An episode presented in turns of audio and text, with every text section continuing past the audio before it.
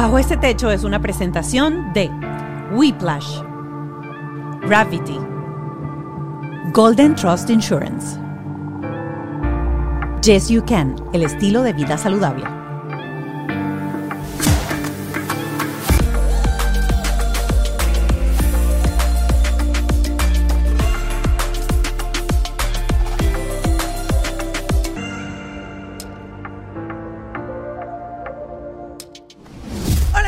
Bajo este techo. Estamos listos para un nuevo episodio. Normalmente siempre nos centramos en crianza, pero hoy nuestra invitada tiene un bebé de mes y medio, así que crianza poca hoy. Pero, pero, eh, mi invitada de hoy, que es Ligia Petit, eh, Miss, actriz, emprendedora y ahora mamá de un bebesote, Eh, nos va a comentar o nos va a contar un poco todo ese trayecto y todo ese esos cinco años de infertilidad hasta que llegó un momento muy específico en donde ella soltó, se rindió, aceptó la voluntad del universo, de Dios, como ustedes lo quieran llamar, y qué fue lo que pasó después, el milagro de la llegada de Garen. Todo eso nos lo va a contar Ligia Petit en este episodio. Luego nos vamos a conectar en el Patreon con Paula Salge, la psicóloga, y vamos a hablar precisamente de ese, de ese momento en donde uno pierde absolutamente todas las esperanzas. Y si es cierto también eso, que cuando uno suelta y deja, ah, es el momento que llega. Si hay algo fisiológico que sucede cuando la mente suelta, se rinde, dice ya está, no me importa más, porque todo el mundo lo manda a tomarse unos tragos y se de vacaciones para quedar preñado supuestamente. No siempre funciona, a veces funciona. Cuando sueltan, pum, se da. Todo eso lo vamos a, a conversar aquí. Como siempre, gracias a, eh, a mis aliados, eh, la gente de Weplash, mi agencia digital, Gravity, mi estudio, por supuesto, Kem Medina, mi productor, y Ale Tremola, mi productor ejecutivo. Seguirnos en las redes sociales, arroba bajo este podcast, ya sea en Instagram o en Eh, TikTok, y por supuesto eh, invitarlos a que sean parte de nuestro Patreon. Son cinco dólares al mes y van a tener acceso a una plataforma en donde siempre estaremos conversando con especialistas y con nuestro invitado. Y aquí, si estás visto, viendo esto en video, pues recuerda que tienes toda la casilla de comentarios, eh, dejar un review en Spotify si les interesa, pero eh, nos interesa. Para nosotros es súper importante este feedback que siempre tenemos a través de los comentarios para que este proyecto siga creciendo. Así que, bueno, un beso súper grande. Estén listos, pónganse cómodos, saquen los Kleenex. Yo los tengo por ahí porque el episodio de hoy eh, es un episodio muy, pero muy, muy, muy movido emocionalmente. Ligia Petit, Jackie, es mi ídolo tropical. Porque una mamá que con mes y medio de haber tenido a su bebé diga, no, sí, yo voy para el podcast, y le deje el hijo al papá. O sea, creo que ya hoy tenemos mucho, ya, ya no sé ni por dónde hay que hablar. ¿Cómo le dejaste tú el bebé al, al marido? ¿Cómo hiciste? No, ¿Por pero qué? Lo he hecho varias veces. ¿Sí? En este mes y medio, sí. Él, él de verdad que domina muy bien la situación. Ok, lo voy, a, lo, lo voy a dividir, y aquí vamos a entrar en materia de una, y lo voy a dividir de esta manera. Primero, siempre hemos hablado que las mujeres recién paridas se vuelven como una le, mamá leona, y no me lo toque, uno no quiere ni que se lo toque la mamá, ni que lo toque el, que na, yo, yo lo hago mejor que nadie. Que en el primer mes y medio tú digas, ok, ¿sabes qué? Yo voy a salir, se lo queda el marido, no hay problema. ¿Fue así? ¿Salió natural? O Ma, incluso la primera semana me, me, me invitaron, me regalaron la entrada de un concierto, me fui a un concierto, se lo dejé en la noche de la primera semana. De no, esta caraja es mi ídolo tropical. Mira, yo soy, yo soy, tropical. yo soy mamá, o sea, mi hijo, todo, pero, pero Alejandro lo hace muy bien. De okay. hecho, eh, en lo, los primeros días eh, yo estaba bien, sabes, las hormonas, llora, depresiva, ah, y él fue el como que dominó siempre la situación. Él se encargaba a veces mucho del bebé, como que descansa tú, sabes, tranquila, de verdad. ¿En qué momento te daban esos, eh, o sea, esos breakdowns, esas, esas rupturas de llanto, de, de hormonas, a toda hora, esos a primeros días? Sí, sí, o sea, de repente yo estaba muy feliz, de repente, ¡boom!, para pa el hueco. O sea, en las noches más que todo, me daban mucho en las noches, el cansancio. ¿Y recuerdas pega. por qué? ¿Por qué exactamente? Al principio por la lactancia. Ok. Porque yo quería dar lactancia exclusiva y no se me estaba dando, de hecho no me bajó, nunca me bajó la leche suficiente, no, hasta el sol de hoy. Okay. Entonces eso me, me metió en una, un hueco depresivo muy fuerte, porque obviamente cuando tú tienes en tu cabeza nueve meses programando, además de haberlo anhelado tanto, claro, y yo le voy a dar lactancia exclusiva porque tiene las mejores anticuerpos, porque va a estar... y no te sucede así, es como boom, ¿sabes? El primer trancazo, y escuchas a mucha gente, no, inténtalo, dale, pégatelo, hazte acá, ponte los extractores cada dos horas, y escuchas, y escuchas, y escuchas, y estaba, llegó un momento que dije, no, necesito apagar todas las voces y escuchar, ¿sabes? Lo, lo que, lo que, mi instinto como mamá que se despierta en el momento que ya tú sabes que vas a ser madre, que está ahí, vivo, me dice. Y bueno, nada, fórmula, o sea, fórmula y pegármelo, fórmula, pegármelo, fórmula, pegármelo y, y hasta el sol de hoy. Y estás combinando las dos cosas. Ahorita tengo, gracias a Dios, y a mi amiga Adriana, tengo un banco de leche de una amiga que es vaca lechera. ¡Wow, qué maravilla! Y me dio, y todavía me está dando, entonces estoy con el banquito de leche de ella y fórmula, sí, me tocó suplementar con fórmula. Y, ajá... Y te, tengo esta pregunta porque muchas mamás seguramente pasan por eso. ¿Desististe de pegarlo la cantidad de horas que tenías que pegarlo? Porque siempre al final cuando uno habla con las dulas, te está hablando una mamá que yo también quise dar pecho, fórmula, no sé qué, eh, perdón, puro, pura lactancia exclusiva, y yo tuve reducción de busto y de ahí no salió, pero ni siquiera un, ni siquiera un octavo de onza. Me salía a mí. A mí literalmente me salían tres gotas que yo las mezclaba con agua en el extractor y las tres gotas se las daba, o... le daba fórmula, pero yo le daba fórmula con relactador. Incluso cada vez que le tocaba, o sea, yo nunca le metía el biberón solo, sino me pegaba el, el, relactador. El, el relactador, el tubito, para que por lo menos él chupara, y si salía, o ella, y si salía una gota, pues una gota se la tomaba. Eh, porque lo cierto es que cuando uno empieza a turnar entre biberón y teta, biberón y teta, también son menos horas las que uno tiene pegado al niño succionando para que supuestamente el cuerpo produzca más leche. Yo al principio lo hice, ajá, y me lo pegaba mucho. De hecho, hubo un día que pensé que me estaba... porque uno siente que tú dices, no, sí, se está alimentando. Sí. Es, ahí, fue, ahí fue el primer, como, ¿sabes?, llamado de atención, incluso a mi esposo, que me dijo, basta. O sea, porque yo estaba tan pegada a darle lactancia. Y yo decía, no, está una hora ahí pegado. De hecho, él tiene doble frenillo, arriba y abajo. Entonces uh, ya le costaba enganchar. ¿Y se lo cortaste ya o todavía no? No, no se lo he cortado. El doctor dice que está muy pequeñito, pero no, aún así, que está muy pequeñito el, el, el frenillo. Que, que métale ese cuchillo de una vez, porque eso después es peor para los niñitos. A, a mi hija se lo hicieron a la semana. Ah, y ella tenía igual, frenillo arriba, frenillo abajo. Bueno, así lo tiene él. Y entonces ya le cuesta el enganche. Claro. Entonces cuando me lo pegaba, cuando logré hacer el, el enganche perfecto, y él se pegaba una hora, y dije, ahora sí, hubo un día que pagó una hora, una hora, la otra hora, y le di solo lactancia. Y en la noche me hizo pipicito como con sangrita, como naranja, que es cuando están deshidratados. Mm. Y se me deshidrató.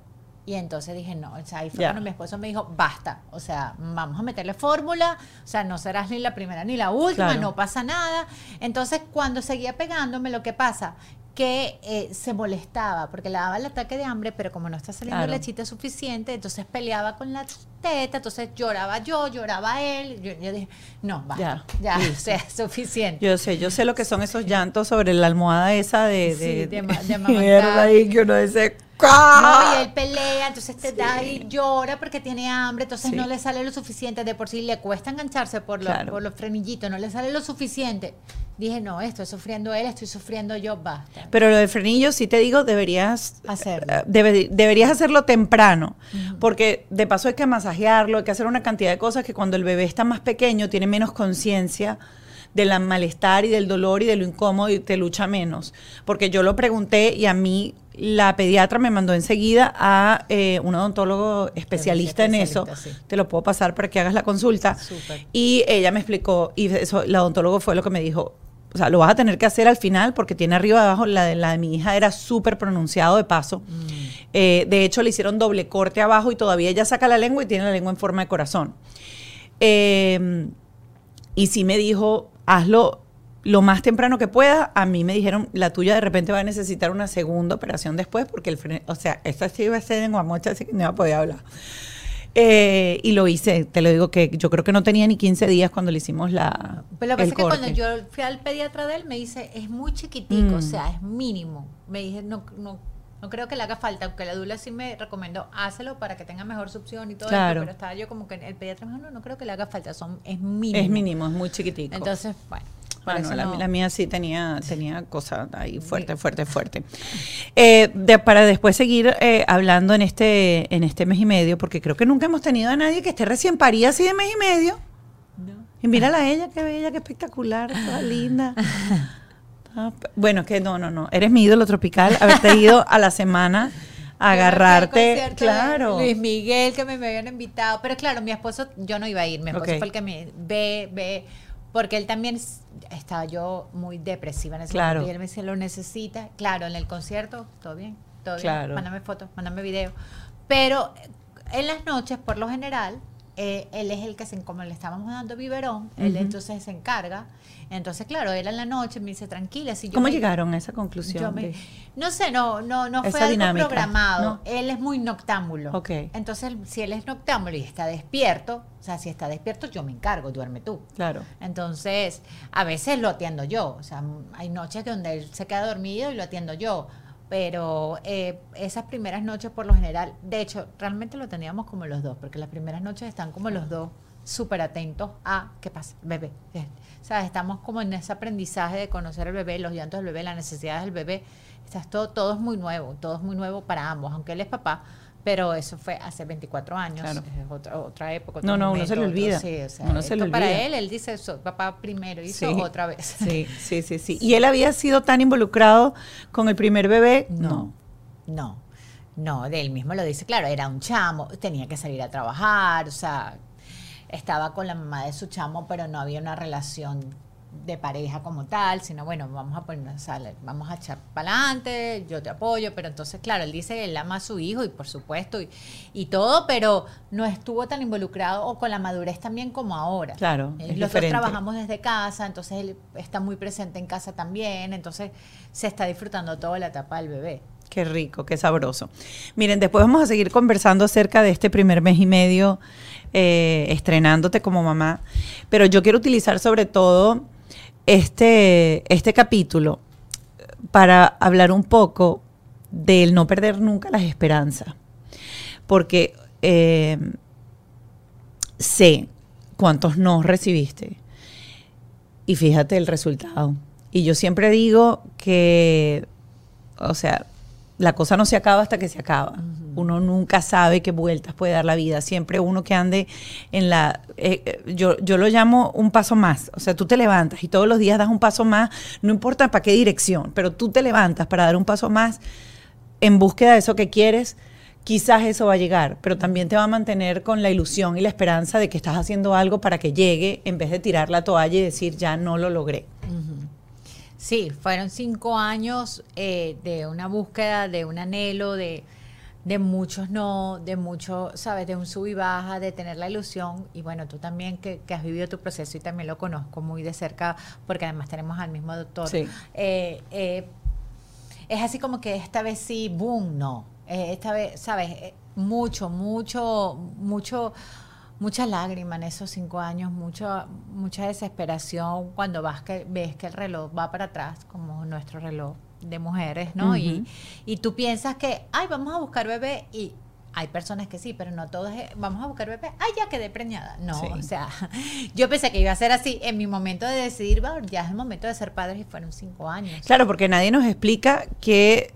sobre todo la, el ser humano, uh-huh. dentro de todo el reino animal, por decirlo así, somos los que tenemos, eh, la, digamos, la tasa de fertilidad más baja. Uh-huh. En un ciclo normal de mujer y hombre, en su mejor momento, que son los veinte, hay un veinte, un veinticinco por ciento de embarazo por cada ciclo. Uh-huh. O sea, eso es mínimo, uh-huh. eso es mínimo. Y de paso, nosotros tenemos uno, máximo a veces dos, ¿no? Sí. Sí, sí, entonces sí. es como es como complicado. Sí, sí, y la verdad que eh, cuando llega el, el positivo fue cuando menos lo estaba, ni, ni lo buscaba en ese momento, ni lo estaba esperando, porque en todos estos cinco años, uh-huh. en un principio, cuando mi doctora primaria me indica, de vete a un doctor de fertilidad, que me empiezo a ver con Soto, hace cinco años, prácticamente, dos mil diecinueve, eh, dos mil dieciocho, dos mil diecinueve, todos los, nuestros exámenes y valores, todo indicaba que estaba bien. Me dice, no, todo está bien, o sea, pruébalo de forma natural, hazlo en tus días de ovulación, no sé qué, ¿sabes? Y todo indicaba que estaba bien. Cuando pasamos más o menos un año en ese proceso, que no llegaba, él me dice, bueno, vamos a intentar con una inseminación, que fue mi, mi primera... la primera vez que lo intentamos bajo ya ayuda, ¿no?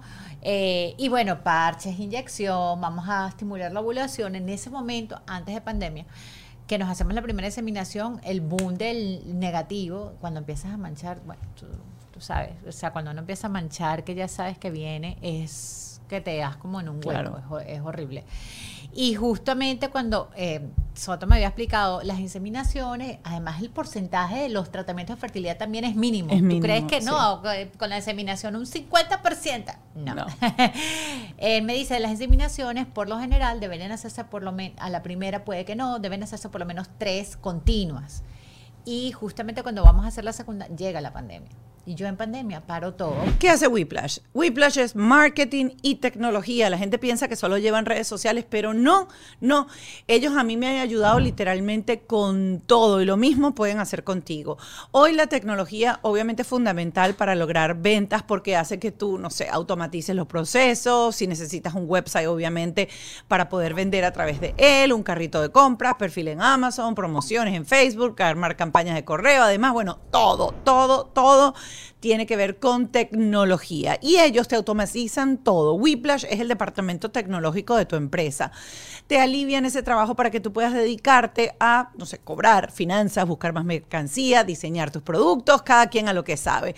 Si quieres tener un sitio web increíble, ingresa ya en weplash punto com, agenda una llamada con ellos y que te lo digo yo, es la única agencia que practica lo que predica. Gravity es un one-stop studio, es un espacio donde tú no te tienes que preguntar por nada. Tú nada más llegas ahí y ellos tienen todo, todo lo que necesitan, los backdrops, la iluminación, la sala de espera, la sala de maquillaje, todo lo que tú necesitas para tu sesión de fotos, video, podcast, creación de contenido y más. Visita ya su página web, gravity punto com, o síguelos en sus redes sociales, arroba gravity, para conocer más acerca de sus servicios. Porque bueno, ajá, la zozobra, no voy a estar yendo a una clínica, no se sabía qué iba a pasar y ya eso fue como un año en pandemia, ¿qué hacemos? Toda la locura que vivimos y cuando retomo es cuando los, ex, los valores, porque es increíble. Mujeres, por favor, si tú quieres ser madre, miren que después de los treinta y cinco el reloj va así, o volando, sea, el cambio de un año a otro. Y cuando retomo los valores que estaban bien, cuando antes de pandemia, que me hice la inseminación, retomo y me dice, ah, ah. O sea, ya los valores, pum, para atrás, para atrás, para atrás, para atrás. O sea, cuando hablan de los valores es normalmente la reserva ovárica, reserva ovárica. que es lo que, lo que indica la, la cantidad de óvulos que tiene una mujer para ese momento, uh-huh. que a partir de los treinta y cinco años va en declive totalmente. Y en la cantidad de la reserva ovárica tampoco te asegura la calidad, la calidad de sí. esa reserva ovárica. Sí, sí, entonces fue una cosa como de, ya, o sea, vamos a actuar, exámenes iban, exámenes venían y... Eh, ya en ese momento también me empiezo a ver con mi obstetra y ginecólogo, que fue de hecho quien me atendió, y justamente eh, en ese momento los dos, primero eh, mi ginecólogo, no había retomado yo en ese momento con Soto, me dice, tienes que actuar ya, o sea, tienes que hacerte ya un tratamiento porque me había hecho los exámenes. Y yo le digo, pero no me puedes mandar una pastilla, algo para ovular. Me dice, no, ya, ni que te mande lo que te mande. O sea, imagínense cómo estaba. Me voy a Soto. Exámenes iban, exámenes venían. Me dice, vamos a retirarte un pólipo que tienes arrojado, donde iría el embrión y tal. Y yo estaba ya haciéndome todo para hacerme un in vitro. O sea, yo, bueno, vamos a hacer unos in vitro. Claro. Que, eh, que tampoco... Hay Asegura. un cincuenta por ciento, pero bueno, vamos a intentar con el in vitro. Y ya la, lo último que arrojó mis exámenes es que so, es cuando Soto me siente y me dice, no puedo hacerte un in vitro, porque me estás lanzando un óvulo. El in vitro por lo menos necesito sí, tres. Sí. Y me están lanzando uno y un ciclo, sí, un ciclo. O sea, estaba yo ya y es cuando yo como que desisto y... lloro mi, mi guayabo, pero en ese momento yo digo, bueno, no, no es para mí, o sea, no, no, no, no estoy ovulando, ¿cómo hago? El, Alejandro estaba perfecto y yo, y, y yo le digo a, a, a Soto, y no me puedes mandar algo, me dice, bueno, sabes, me toma vitaminas, pero, o sea, no, no me estás ovulando, o sea, no, me ta, no te puedo hacer un in vitro, más bien fue muy sincero, porque a lo mejor otro doctor, sí, dale, pues sacate la plata, ¿sabes? Claro, te lo hace, te lo, te lo hace. hace. Mm. Y él fue muy sincero en decirme, no, no me estás ovulando. Y eso fue ya en, en el año pasado. Y, y solté solté, que, o sea, como que me resigné, como que lo dejé todo manitos de Dios. Dije, bueno, Dios, si no es para mí, claro, lloré, me deprimí. Te estoy resumiendo cinco años a, a lo último. Pero yo, ¿no?, quiero, yo quiero que, que vayamos, fíjate, porque yo creo que la magia de todo esto, de estos espacios que se han abierto, es ayudar a la gente que está en el mismo proceso, que no tiene ayuda terapéutica, que no cree en la ayuda terapéutica, pero solamente ve eso que tú dices, el, el, el, el, el, el, el botón de acelerar y echa el cuento de aquí a acá. ¿Ok?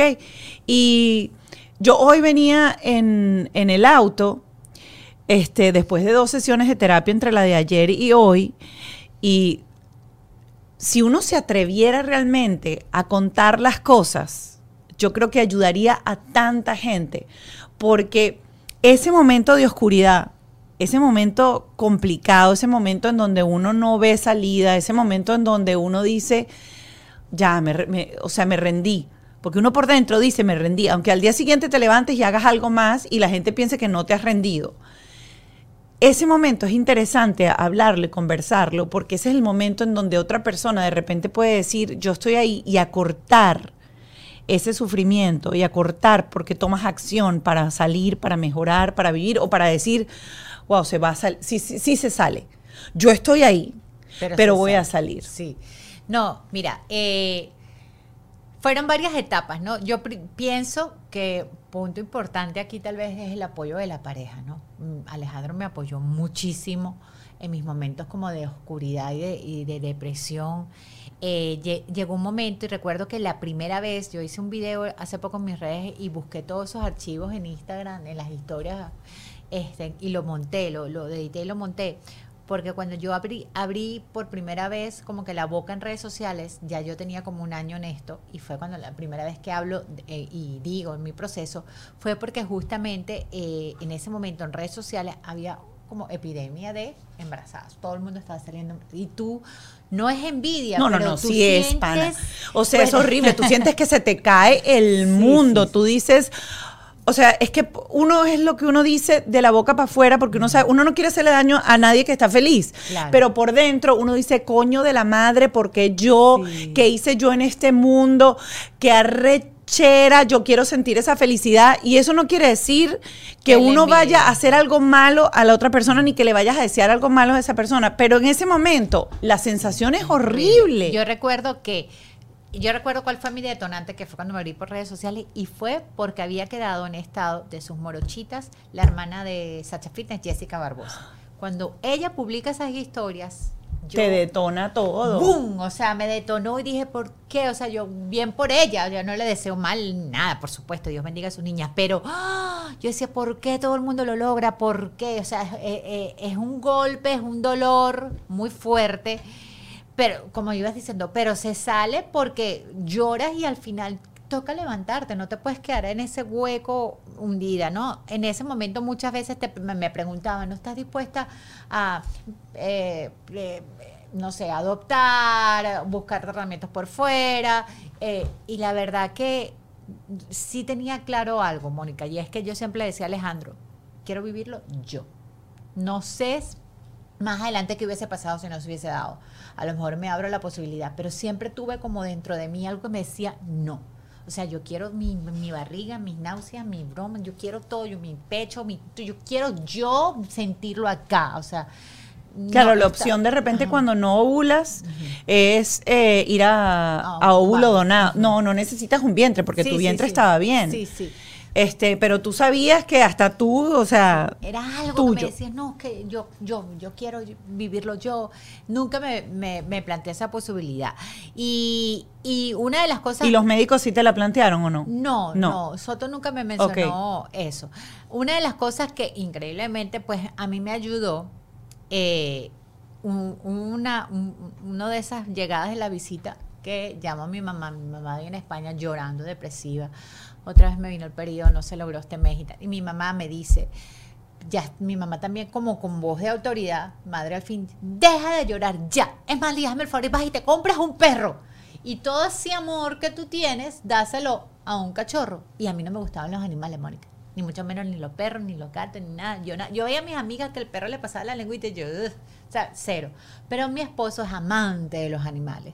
Y en ese momento digo, ¿sabes qué? Bueno, es la oportunidad a lo mejor para dárselo a Alejandro. Yo no creo que me guste, pero bueno. Y empiezo a buscar perros para adoptar. Bueno, no había, había, eran perros muy grandes, yo quería uno pequeño. Total, que al final hablando con un amigo, una amiga nos regala un perrito, que es Coquita. Y ahí se me despertó el instinto, es increíble, a mí no me gustaban los animales, pero llegó Coquita y fue una cosa, uy, eso es un amor, esa es mi hija, o sea, eso es un amor, se me despertaron todos los instintos, y eso fue como una terapia, me calmó, o sea, ya era así como que, bueno, pero tengo una hija peluda, o sea, era como, y todo mi amor se lo daba a ella, y todavía hoy por hoy está con nosotros, gracias a Dios. Eh, ¿Cuánto pasó entre esa sensación de depresión y el momento de aceptación? Porque la verdad, dentro de la tristeza siempre va a estar, ¿ok? En, en ese momento, antes de que llegara tu baby. Pero creo que el momento más complicado es ese momento antes de que llegue la aceptación.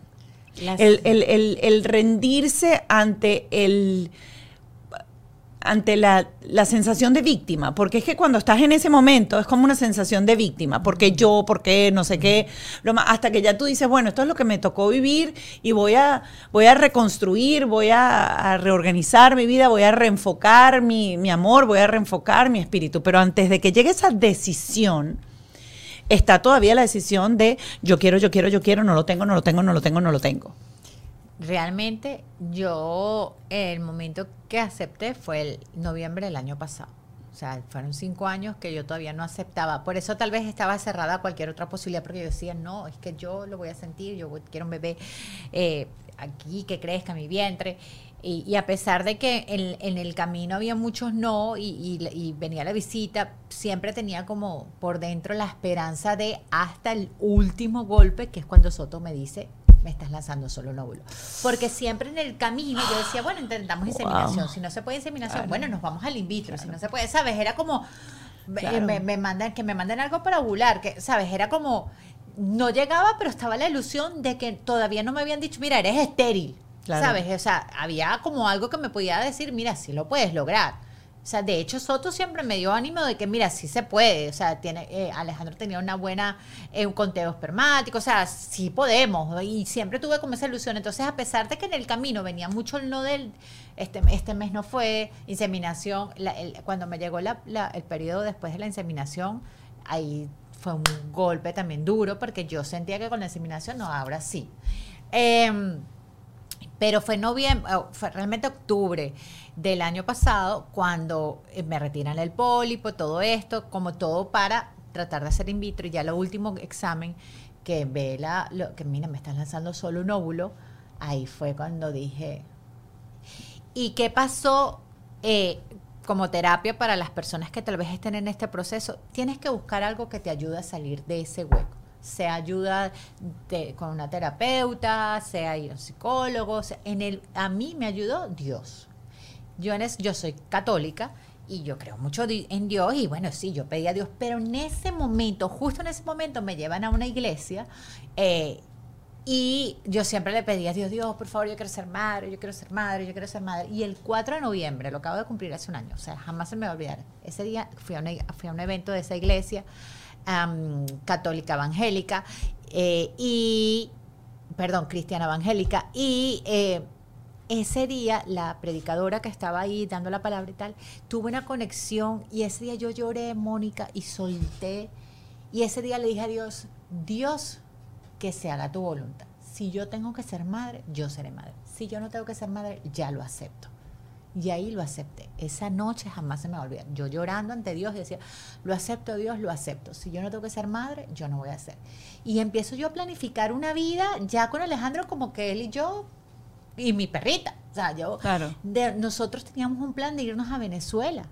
Nosotros nos íbamos a Venezuela un par de años, porque justamente ese noviembre viajo para Venezuela. Después de nueve años, el papá de mi suegro estaba bien enfermito, y Alejandro me dice, quiero estar cerca de mi papá. Y yo le digo, mi amor, nosotros, vamos a hacer, nosotros ya nos vamos a hacer ciudadanos, vamos, sacamos ciudadanía y todo esto, y ven, vámonos un año y después volvemos a Miami, pero para que esté cerca de tu papá, vamos a arreglarle la casa, ese era el plan. Y yo puedo hacer mi emprendimiento, yo lo puedo manejar muy bien desde Venezuela.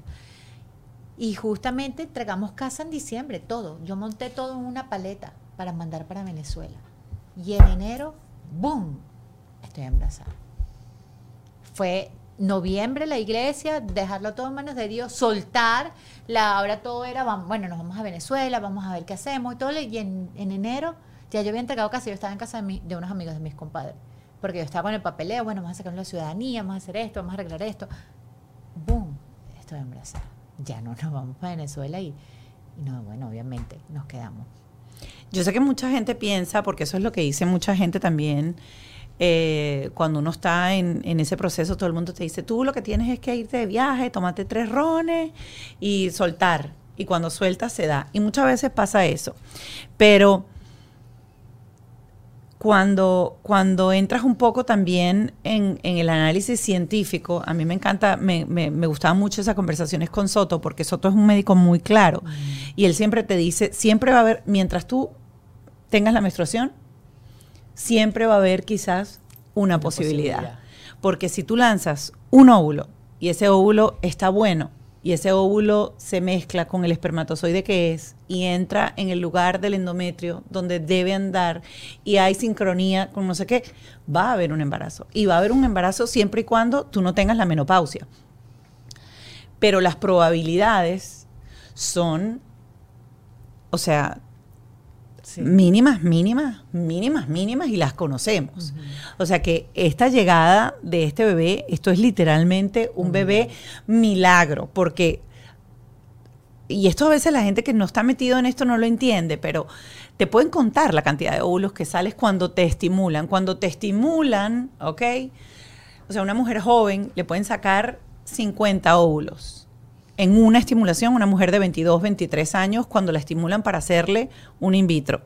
Cuando las mujeres pisan los cuarenta, ¿ok?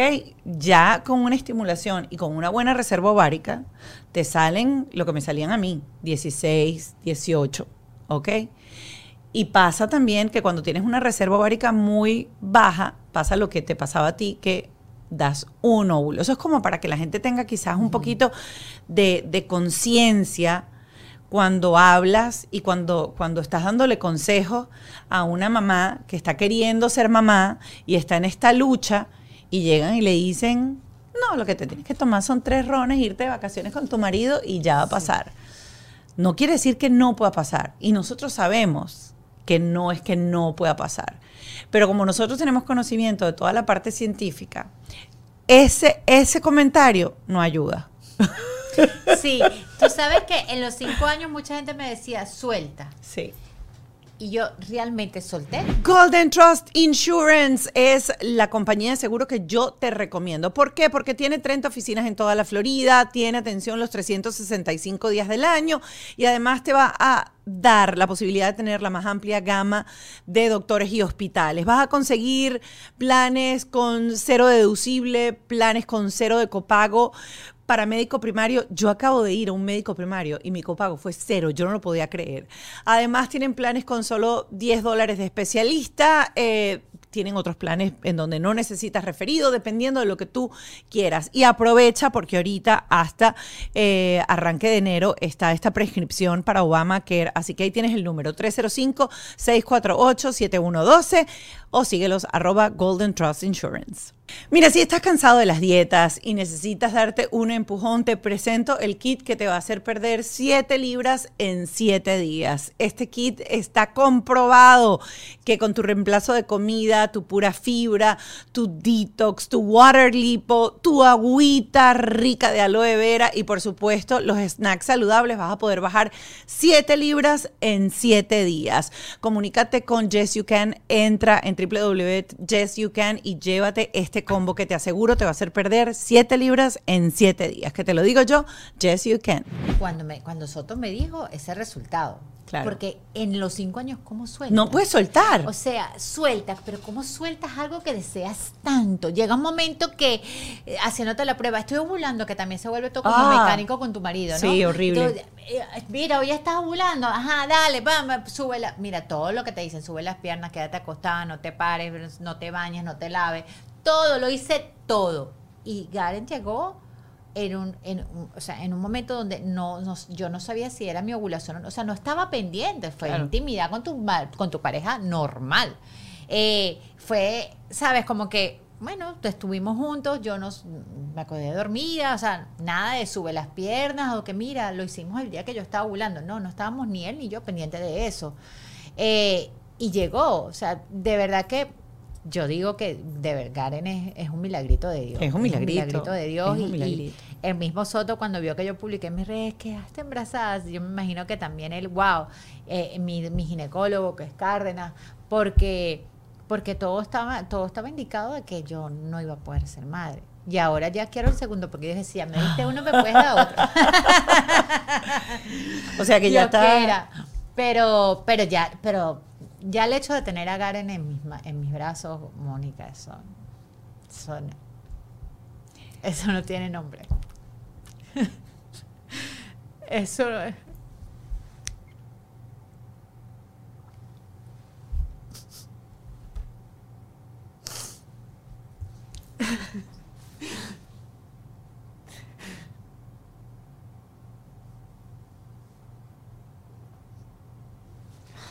Es lo más grande, es lo, es lo más grande. Yo no sé si Dios me va a mandar un segundo milagro, pero ya lo estoy viviendo y es lo más grande de la vida.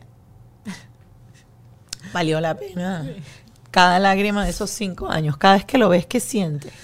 Wow. O sea, digo, Dios mío, de verdad, es, es mío. O sea, es, es un amor, eh, es un amor tan...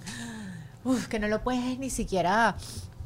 Eh, explicar, ¿no? Es, es un amor inmenso, quieres todo lo mejor para él, eh, es, es maravilloso y saber que, yo lo veo, yo digo, y hablo mucho con Dios y le digo, Dios, esto es tu milagro, eh, es un milagrito de Dios. Y a él le hablo mucho y le digo, y eres un milagro, mi vida, Dios te bendiga. Y le, le dejo todo manitos de Dios para que lo haga en nombre de bien. Eh, y siento que, que mi vida en este momento realmente como que tiene ahorita un sentido nuevo, ¿no? O sea, es, es, es nuevo. Soy ahora una nueva Ligia, una Ligia mamá. Y, y lo que más deseo, bueno, Dios me dé mucha vida para, para ver a mi hijo crecer y le dé mucha vida a mi esposo para estar juntos y verlo crecer. Pero, pero cuando lo veo y sé tantas historias de mujeres que seguramente están viendo también ahorita, nos están escuchando, eh, tantas, tantas mujeres allá afuera. Yo como me abrí mucho mis redes, a mí me, me llegaba mucha gente. Yo estoy igual que tú, yo estoy buscando... Eh, que digo, miren, déjenlo en manos de Dios, eh, no pierdan la esperanza, lo como tú dices, mientras te está llegando tu periodo, eh, no pierdas la esperanza, que si es para uno será, habrá personas que, mira, no, a lo mejor no, no lo pueden vivir, pero hay otras personas que, que, que sí lo pueden vivir, que no pierdan la fe, y, y soy testimonio de eso, pues, yo creo que Dios me lo tenía en el momento que tenía que pasar. Hablaste algo súper interesante al principio y es... Y, y, y fue el, el apoyo y el soporte de, de, de tu esposo. Uh-huh. Y pasa mucho que cuando las parejas se someten a, a estos tratamientos o a un proceso de infertilidad, las parejas o se refuerzan o se resquebrajan. Uh-huh. Muchísimas parejas incluso se rompen en el, en el proceso. ¿Cómo fue, cómo hubo esa, esa, esa conexión? O, o, o, y, y, y me parece súper interesante de paso de, de tu esposo, porque él también ya había sido papá Y a veces escuchas como que, claro, él no, él no me entiende porque me dice, bueno, ya está, vamos a dedicarnos a ser pareja. En ese momento en donde uno todavía no está, no, no acepta eh, y no suelta. Y estás todavía con aquella cosa, la mujer de repente dices que tú no me entiendes, este, claro, para ti no es lo mismo porque tú no sientes, o sea, para ti, lo, o sea, a ti no te creció la barriga con tu primer hijo, tú no sabes lo que es el desear, que ver el vientre crecer, eh, eh, ir mes a mes con el app, ahorita es una semilla de tal y ahora es una semilla de tal y ahora es el tamaño de un melón y ahora el tamaño de no sé qué, eso no lo vive el hombre, eso uh-huh. lo vive la mujer. Uh-huh.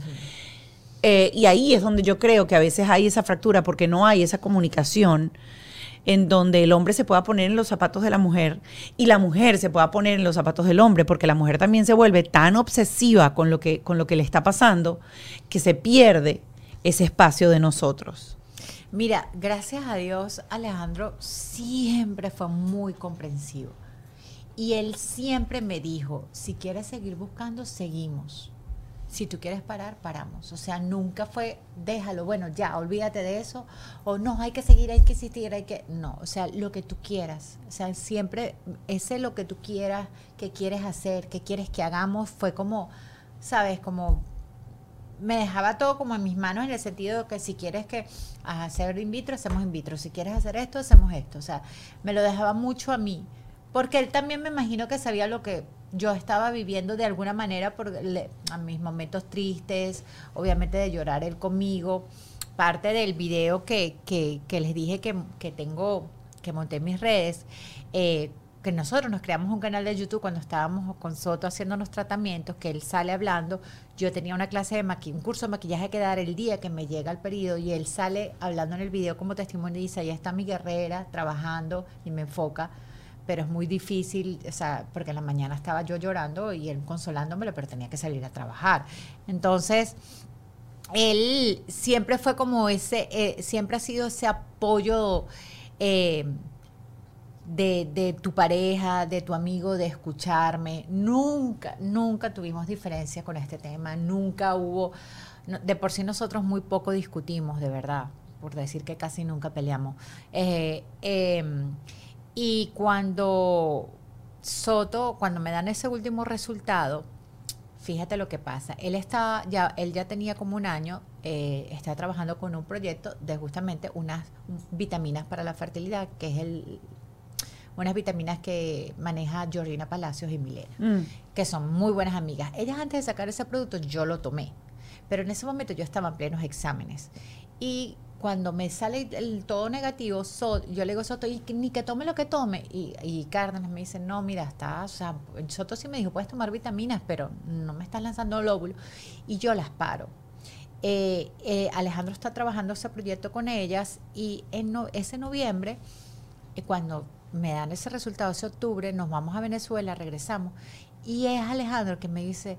Yo le digo, mi amor, es increíble, no voy a, no, sabes, como que bueno, no voy a, no, no, no nací para ser mamá, o sea, bueno, me dedicaré a viajar por el mundo contigo, no sé, sabes, como viéndolo ya después de tantas lágrimas, ¿no? Y es él el que me dice, pero ¿por qué no te tomas las vitaminas? Tómatelas, total, son vitaminas, o sea, ¿qué te van a hacer? No te van a hacer mal. Y yo me las empiezo a tomar en diciembre. Y en enero quedé en estado, que también yo digo, bueno, mira, a lo mejor me ayudó porque ellas ayudan un poco a la ovulación. Entonces... O sea, él siempre estuvo como en ese apoyo de que, bueno, tómatelas, no pierdes nada. Eh, eh, de, de, de ser mi mano, mi sostén. Y todavía ahorita que soy mamá y que estoy en esta, eh, ¿sabes? En este proceso de la depresión que te dan los, los primeros días, o la tristeza que te dan los primeros días, ese hueco, la lactancia, ha sido un apoyo increíble. O sea, de verdad es maravilloso eh, el apoyo que él me ha dado. Ya contaste que eh, te habías preparado para dar pecho, para hacer lactancia exclusiva, eh, y ya me enteré que fue cesárea también. Sí. ¿Te habías, tenías idea? O sea, ¿fuiste de las que dijiste, doctor, programemos ya la cesárea porque yo no quiero parir? ¿O querías parir y te pre preparaste para parir y al final...? Yo quería parir. Por eso te dice, uno siempre puede tener un plan, pero mira, yo quería parir, yo quería dar lactancia exclusiva y ni uno ni lo otro. eh, yo quería parir. Pero eh, Garen siempre, siempre fue un poquito más grande de lo que lo normal, ¿no? Y a mí me dio eh, diabetes gestacional. Ok. Entonces, me tuve que controlar, gracias a Dios no tuve que tomar tratamiento, lo controlé con pura dieta. Okay. Eh, pero Garen siempre se vio grande. Y cuando... Claro, eh, eso es una de, una de las... de, la, de, sí. la, de lo que pasa cuando uno tiene cuando diabetes tiene, gestacional, es que los niños tienden a tener grandes. más grandes y tienden a tener más peso, sí. Entonces, eh, estaba ya en mi control semana treinta y seis, treinta y siete, y empiezo yo a sentir como contracciones. Pero yo decía, no, estas son las de Braxton, ¿no? Uh-huh. Y yo decía, no, esto no es tal. Pero ya hubo una noche que... como que me sent, la sentía un poquito más intensa y, y más seguidas, y yo, ¿será, no será? Yo, y, le, y llamo a, a mi doctora Cárdenas, y él me dice, vente en la mañana siguiente, vente a las, a las ocho y media para ver. Y me recuerdo que yo me lo consigo en el estacionamiento, él está llegando, yo estoy llegando a consulta, y él me dice, ah, usted, esos son seguramente de Braxton, ustedes que como mamá primeriza ya sientes, y yo, no, doctor, yo estoy teniendo contracciones. Y él me hace tacto, y ya tenía tres centímetros. Semana treinta y siete. Y él me dice, wow, me acuerdo de la cara de él, me dice, mira, tú sí, y ya me dice, ya tú, es, de esta semana no pasa, ¿no? Eso fue como que un lunes. De esta semana no pasa. Y me manda a la casa, descansa, quiero quédate quieta, no hagas nada y tal. Entonces, eh, la idea, no mentira, fue como un viernes, algo así. Y él atiende, los miércoles es cuando él atiende... o sea, cuando él está en la clínica, y yo quería que me atendiera a él, entonces vamos a planificar y todo esto, y él me dice, bueno, lo que podemos hacer es hacerte una inducción para que no vaya a ser que sea un fin de semana que yo no esté, claro, y te tenga que atender otra persona. Entonces, vamos a hacerlo para ese miércoles. Y resulta que antes de hacerme la inducción, me toca otra vez consulta para ver otra vez, tocar cómo están las contracciones, estaban casi cuatro, y eh, él me dice, planificamos todo, Mónica, o sea, mira, te, mañana te ingreso, te hacemos una pequeña inducción, el miércoles estás dando luz, te llevamos a la clínica, todo perfecto, y él me dice, oye, yo me estaba viendo con un perinatólogo por la claro. diabetes, y, pero ya no había tenido esa semana anterior cita, me tocaba la semana siguiente, él me dice, no, vamos a hacerte un eco. Y cuando me hace el eco, en el eco sale que ya en semana treinta y siete Garen estaba en cuatro, en cuatro, en cuatro kilos. Wow. cuatrocientos.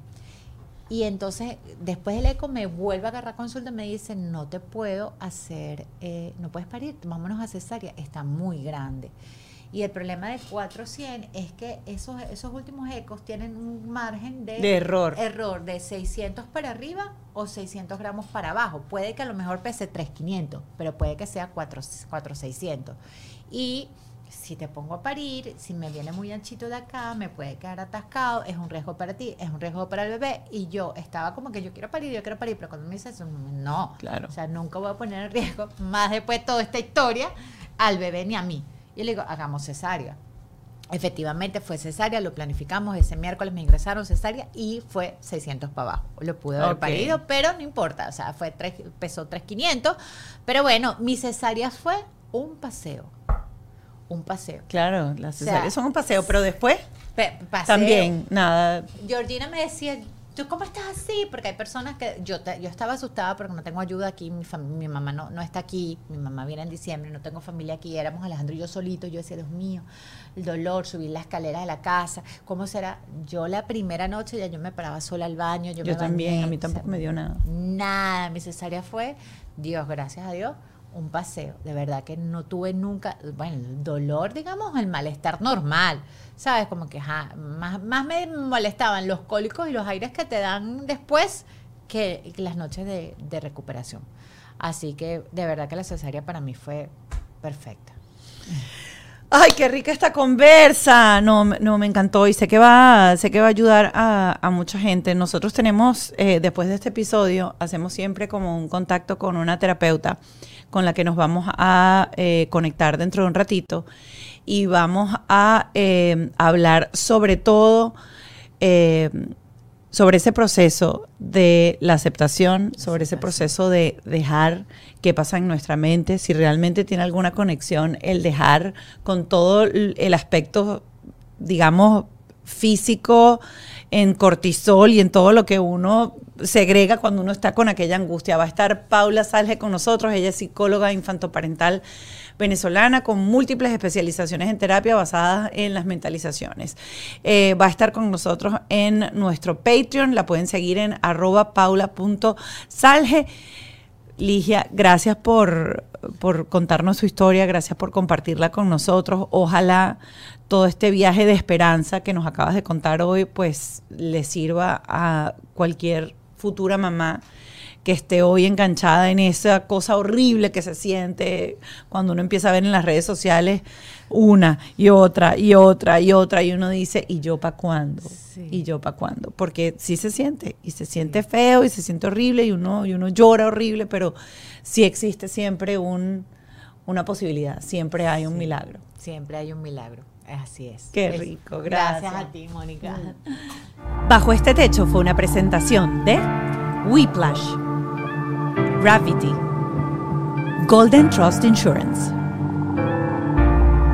Yes You Can, el estilo de vida saludable,